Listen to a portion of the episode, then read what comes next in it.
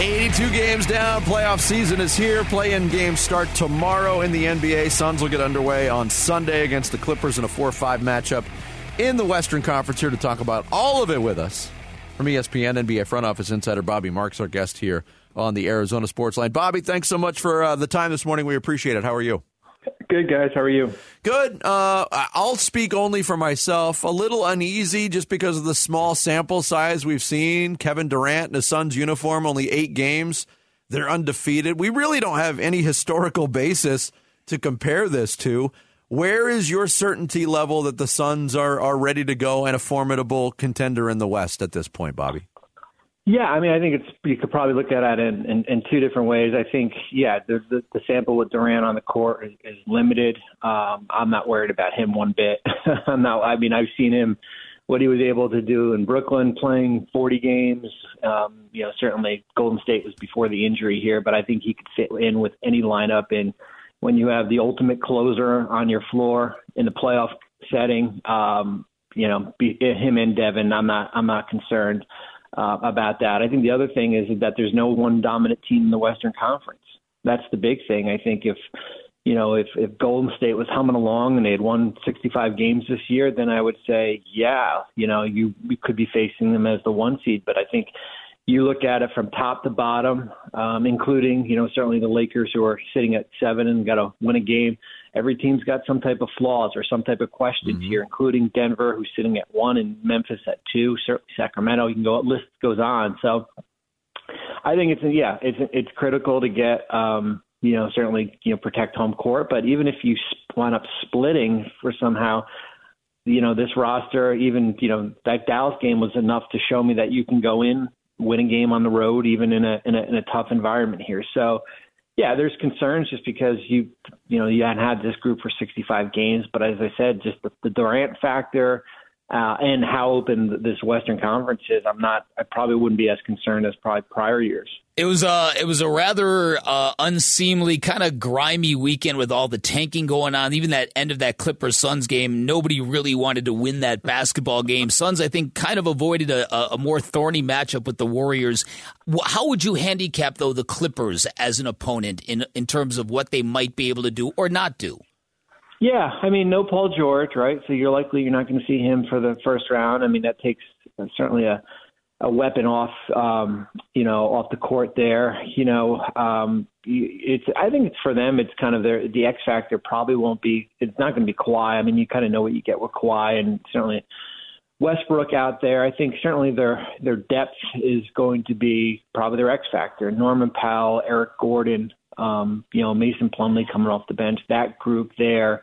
You can't get one of those, you can't get Gordon or Powell loose, that loose means, 27, 30 points. That's what the guys I would probably be concerned about. But yeah, if Paul was there, then I would say, yeah, this is going to be 7 games, or I'd give the Clippers the edge. I had to send my predictions in this morning. I think I put Phoenix in 6 here.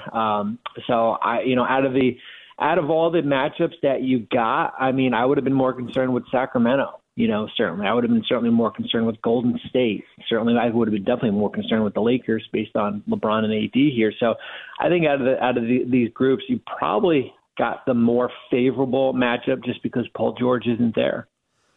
Bobby Marks from ESPN, our guest here on Bickley and Murata Mornings on Arizona Sports. You mentioned the Sacramento-Golden State matchup, which I think is fascinating. Sacramento, very little playoff experience collectively. Haven't been there as a franchise in forever. Golden State, very rocky road to get to this point as the defending champions. But the amount of disrespect, I think, that's being put on Sacramento is maybe being a speed bump on Golden State's path to the second round. We know Golden State's a bad road team. I'd love to know your thoughts on this series going into it, Bobby. I picked Sacramento in 6. Wow. And I'm probably going to be the only ESPN person who did it. I look at them, the full body of work this year, over 82 games, probably one of the more consistent teams. I know Golden State's road record this year, and I know that it all takes is to win one game, a game 1 or 2, and I'm sure Sacramento will be a little bit nervous here. I look at this team comparable to, I'm going to date myself and go back 22 years, I guess, when I was in New Jersey. We were the 1 seed in 02. outside of Jason Kidd, we had a really young roster and nobody gave us a chance at all. And that was back when there was best of five and we wound up losing game one. So they'll deal with some type of adversity here, but I like the Sacramento King. I think the X factor with them is going to be some of their bench guys, Monk and Trey Lyles here. But I just, you know, the championship stigma or mentality in Golden State, I'm not going to buy into it. I mean, a lot of people will, but I'm going to stick with Sacramento. I think they have a better roster. Now, are they championship worthy? Are they battle tested like Golden State has been? No. And I think that's where it's going to have to, you know, how do they deal with adversity? And I think adversity could be maybe losing a game one on at home. When you look at, and we all know how much the sport changes in the postseason, and it becomes a possession by possession battle, and it slows down a bit. And half court is very important. Physicality is rewarded because you don't want too many guys fouling out. When you handicap teams built for the playoffs, how does the Western Conference look in your opinion under that lens? Yeah, under that lens, I mean, if you go slow the game down, get half court, I mean, I think Phoenix certainly has an edge just because of Devin and Kevin. And then if you want to try to double one of them, you know, if Chris makes shots, you know, I mean, he's proven that he can. That gives you a tremendous edge. And then you're kind of looking at your, you know, some of your role players here. I mean, Booker and Durant are probably if you're ranking closers in the playoffs and you had to draft them, you know, they're going to go in the top 10. So that's a huge advantage here. I mean, because the game will slow down. I mean, you're not going to be able to just to kind of, you know, maybe game one or two, teams start to figure out, teams start to game plan. But that's going to be the key is if they try to take the ball out of if Kawhi's guarding Durant and try to get the ball out of his hands here, kind of who you're going to have to rely on, you know, one of your other players to beat you. And you've got, you know, Booker, who's, you know, besides the injuries had, you know, certainly an all NBA type year. Bobby Marks from ESPN, our guest here on Bickley and Murata Mornings. I want to shift the focus to a team that's not in the playoff party, and that's the Dallas Mavericks. And my partner mentioned the word grimy. I think they would be the poster boys for grimy and how they handled the end of the season. And now you have to, you know, ask the questions about Luka Doncic's happiness moving forward, about Kyrie Irving's future heading into free agency this summer, and the moves that they made to get here. I mean, how do you size up everything that you took in from Dallas at the end of the year, Bobby? Yeah, desperate, right? I mean, there was a sense of desperation. I understood why they did it. They probably could have handled how they rested players differently, maybe not put rest next to Christian Wood and Josh Green, especially when you're going to be off for 5 or 6 months here. But they're basically kind of backed in a corner, little assets to get better outside of signing Kyrie. That pick was going to New York.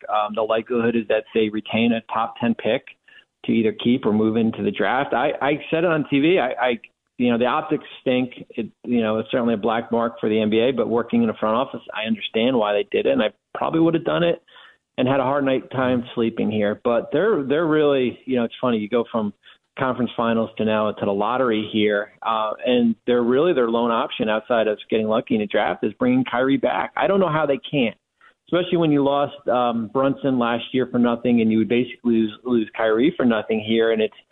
And then you have $90 million tied up with Luka and him. And, you know, it's going to be hard to add unless you kind of flip that pick for something else here, but they've positioned themselves from being a nice team with their, you know, with the ceiling wide open here, I think it's closed, at least for now, for this team to, you know, compete for a championship. Obviously, it's been a revelation and a painful one at that in Phoenix for Mikal Bridges fans, and there's a ton of them out here, as you well know. Watching him blow up in Brooklyn the way he has, you give him a shot against Philly, and how do you handicap the East?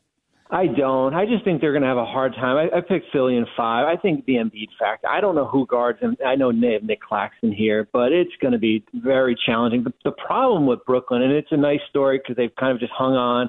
Bridges has been great. Cam Johnson has had some nice moments here. It's getting into that half court, like I said. Like when it slows down, and if Brooklyn can't make shots, they are going to struggle because they have a hard time getting easy baskets. And that's either posting up Embiid, Harden to the rim. I think it'll be important, you know, critical for Brooklyn to keep Philadelphia off the free throw line. So Can they steal a game? If it's going to be, maybe it's game one here, but I think Philadelphia is going to be too hard, especially if Harden struggles. You've got Maxey who can come in. You still have Tobias Harris. Defensively, they're really good here. And then the Embiid factor is going to be – I mean, if Claxton picks some foul trouble, they are very undersized, and they'll certainly struggle there.